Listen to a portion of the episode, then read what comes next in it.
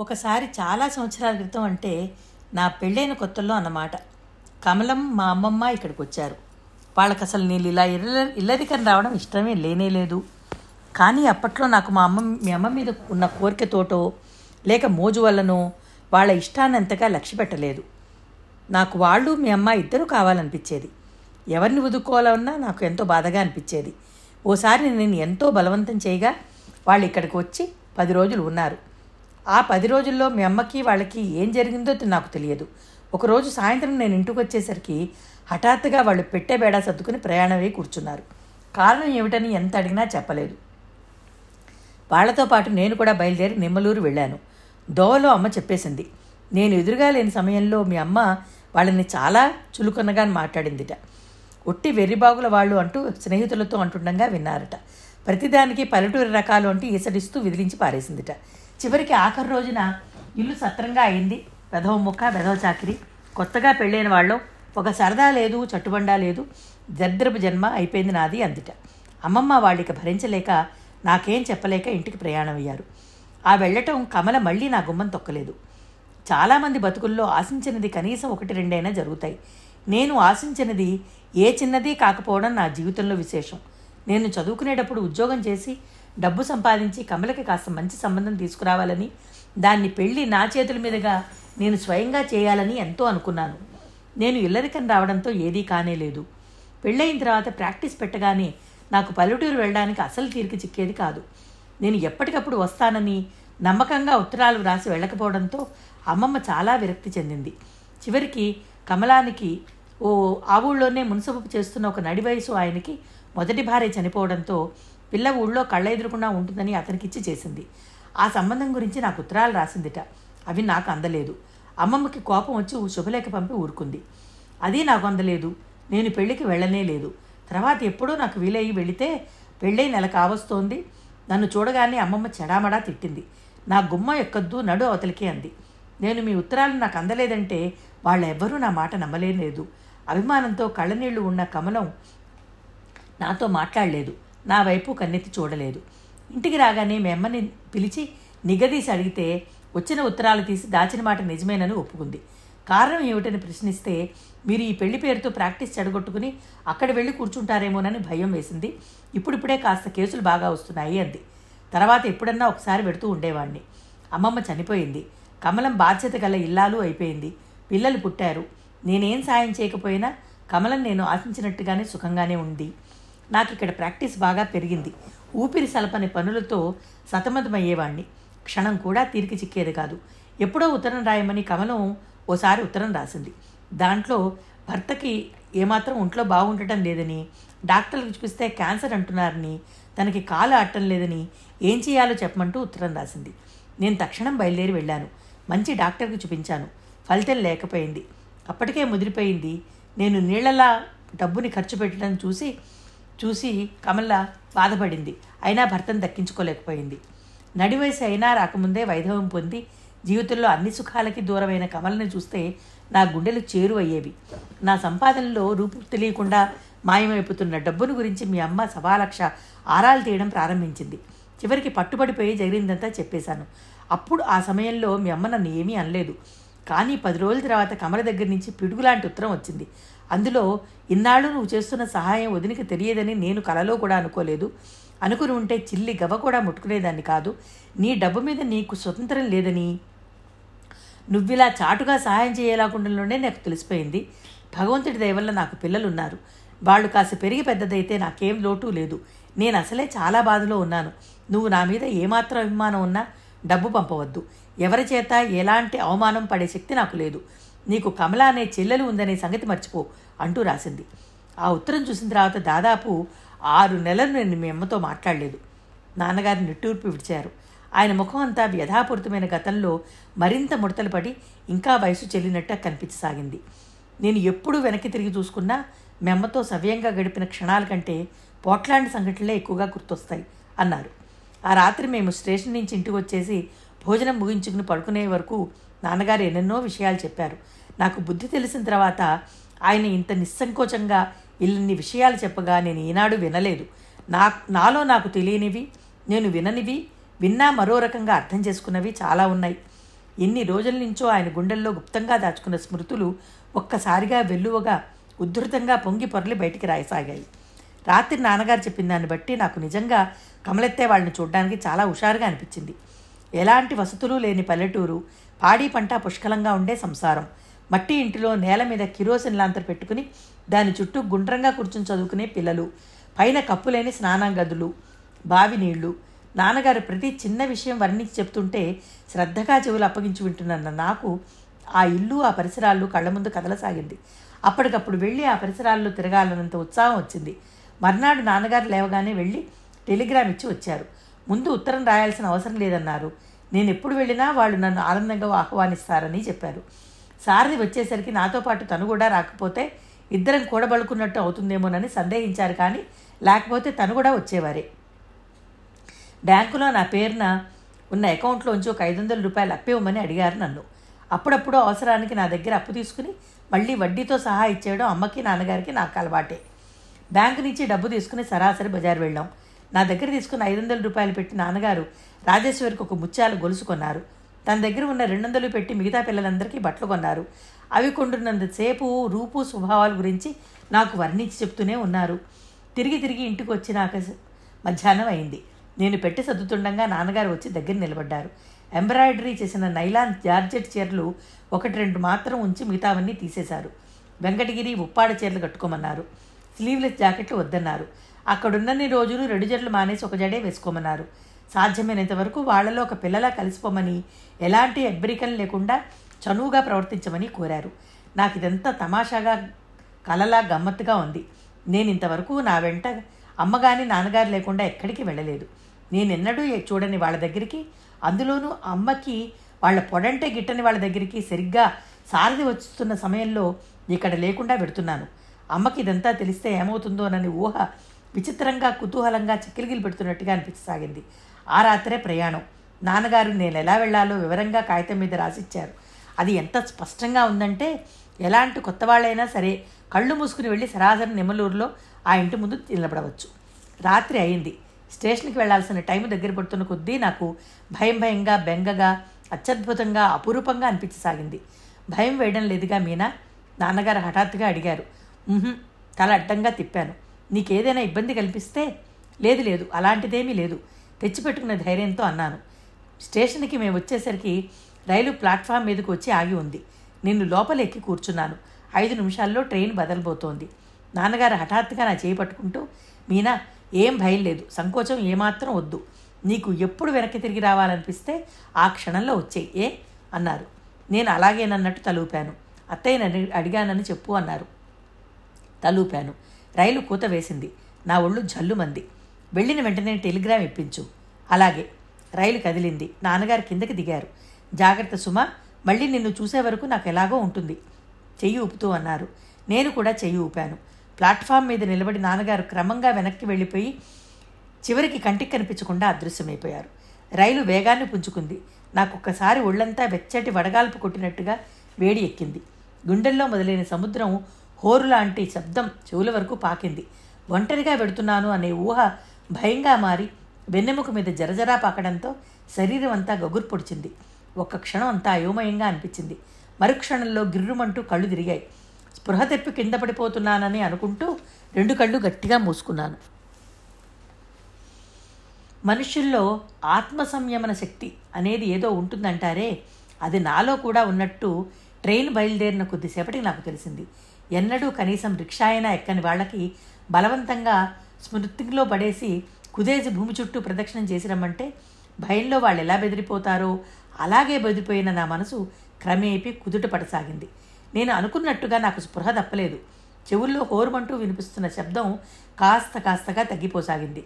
ప్రపంచం యథాప్రకారంగానే ఉంది నా చుట్టూ. ఇంత క్రితం కళ్ళు ముక్కులు గల వింత జీవాలుగా కనిపించిన జనం ఇప్పుడిప్పుడే మామూలు మనుషుల్లా కనిపించసాగారు.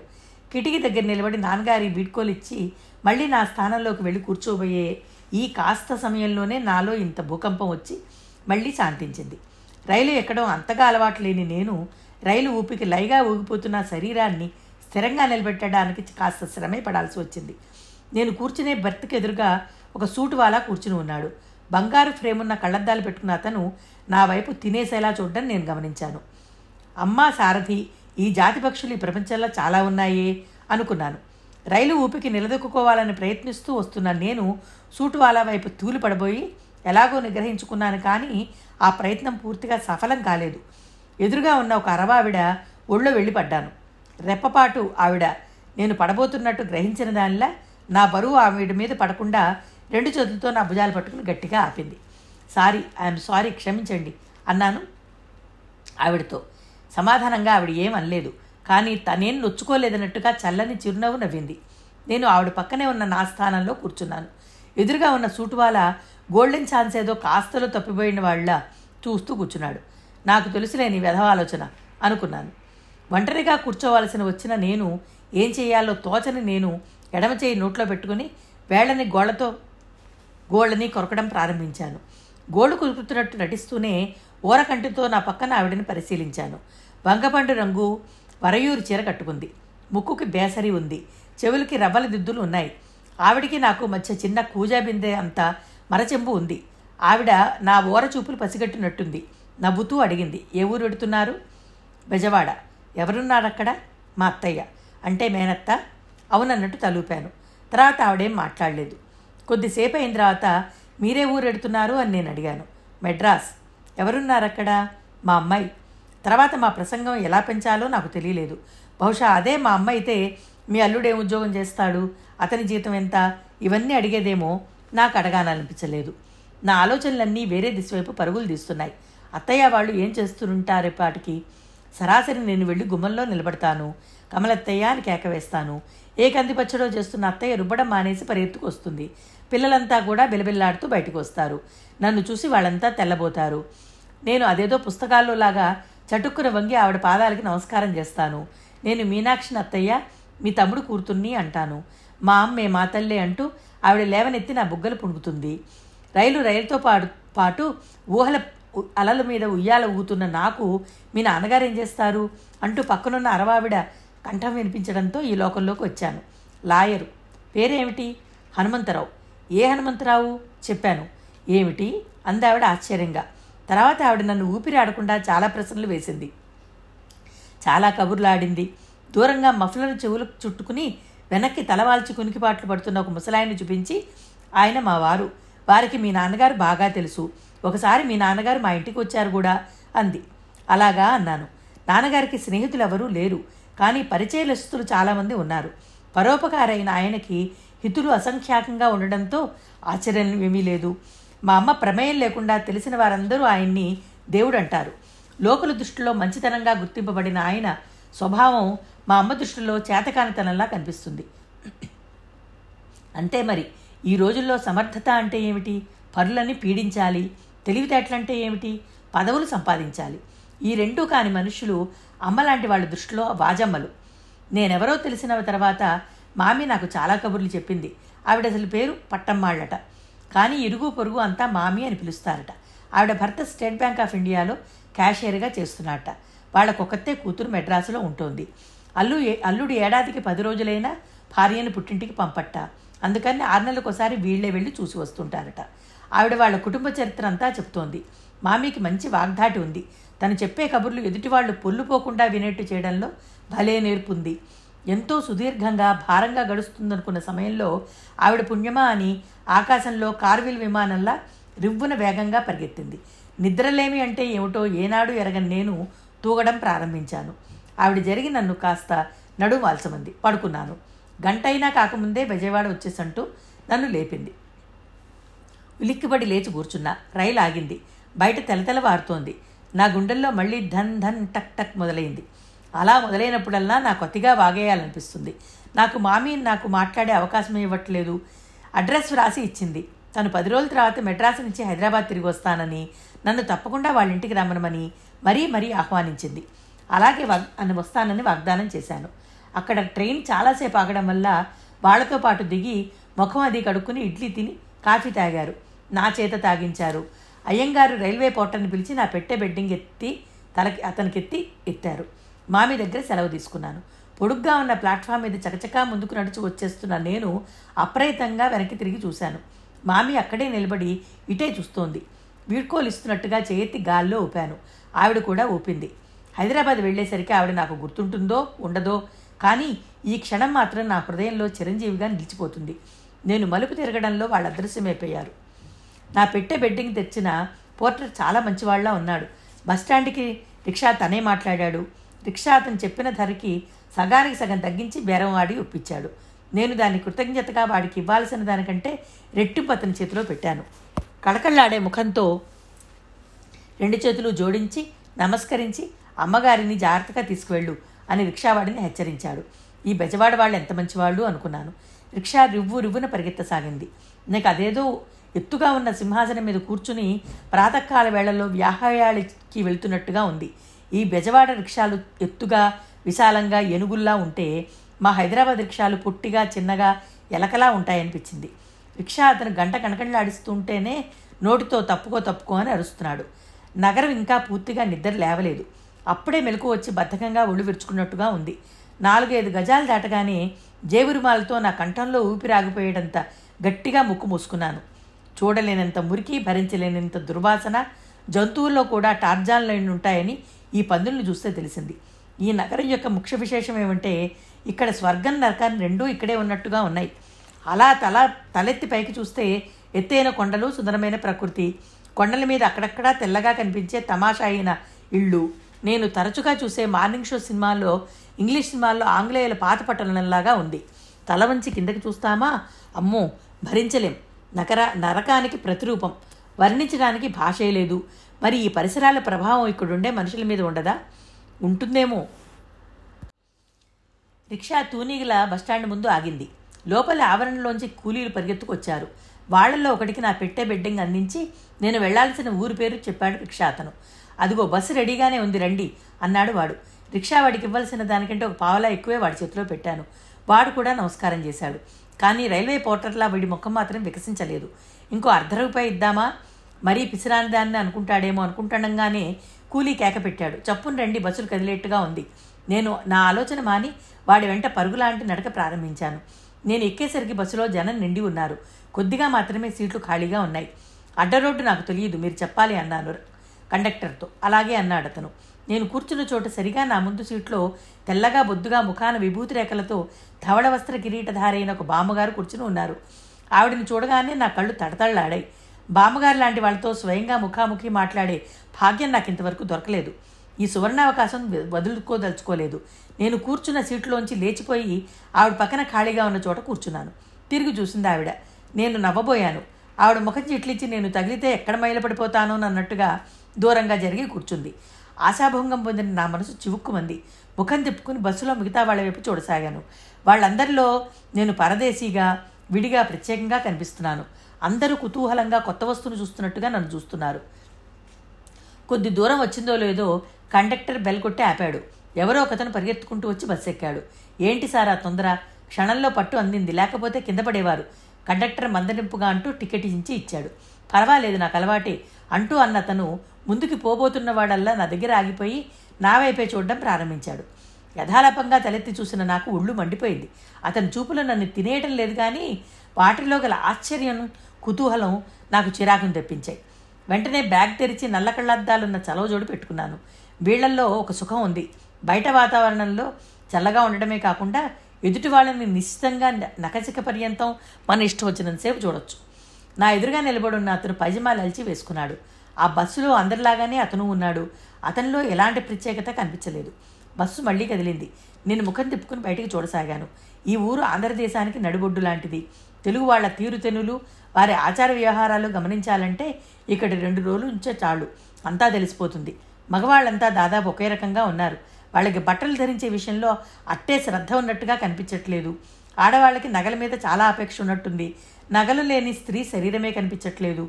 బస్సు విజయవాడ పొలిమాలను దాటింది. బయట వాతావరణం చాలా హాయిగా ఆహ్లాదంగా ఉంది. ఎండ వస్తోంది కానీ నిలవడం లేదు. ఎండని మబ్బు మబ్బుని ఎండ తరుముకుంటూ దోబూజులాడుతున్నట్టుగా అనిపించింది. రాత్రి నిద్రలేమితో ఆలోచన భారంతో అలసి ఉన్న నాకు ఆ చల్లటి గాలి హాయిగా సేదెరుస్తున్నట్టుగా ఉంది. బయట వరిచేలు చెరకు తమలపాకులు కూరగాయల తోటలు ఒకదాని వెంట ఒకటి వేగంగా రీలులా పరిగెత్తుతున్నాయి. ఎంతో పచ్చగా సుందరంగా ఉన్న పరిసరాలు కళ్ళకెంతో హాయిని కల్పించసాగాయి. ఎంత హాయి అనిపించినా మనసులో ఎలాగో ఉండనే ఉంది. పరుగు పందెం ప్రారంభించిన వాడు తను చేరాల్సిన గమ్యస్థానం దగ్గర పడే కొద్దీ ఎలా ఆతురత ఆందోళన చెందుతారో నా స్థితి కూడా అలాగే ఉంది. దగ్గరికి వస్తున్నా వచ్చేస్తున్నా చెవుల్లో ఏదో ఊది చెప్తున్నా చెప్తున్నట్టుగా ఉంది. నేను అలా వెళ్తున్నట్టు అమ్మకి తెలిస్తే తెలియని నేను ఇందువల్ల భయపడ్ను. నేను ఇప్పుడు కృష్ణవేణమ్మ చేతిలో కీలుబొమ్మని కాను లాయర్ హనుమంతరావు గారి ఏకైక పుత్రిక మీనాక్షిని. నాకు ఆ సమయంలో నాకేదో దృఢమైన వ్యక్తిత్వం వచ్చినట్లు అనింది కొంచెం నిటారుగా కూర్చున్నాను. బస్సు మళ్ళీ ఆగింది. అలా అప్పటికి నాలుగోసారి. ఇదేనండి అడ్డ రోడ్డు? అన్నాడు కండక్టర్. ఉలిక్కి పడ్డాను దిగుతారా? ఎంతో మర్యాదగా అడిగాడు. చకచకా దిగాను. నా పెట్టే బెడ్డింగు కిందకి దింపాక నేను చూస్తుండగానే బస్సు కదిలి దుమ్ము లేపుకుంటూ వెళ్ళిపోయింది. నేను అలాగే చూస్తున్నాను. బస్సు క్రమేపీ దూరంగా చిన్న చుక్కగా మారి పూర్తిగా అదృశ్యమైపోయింది.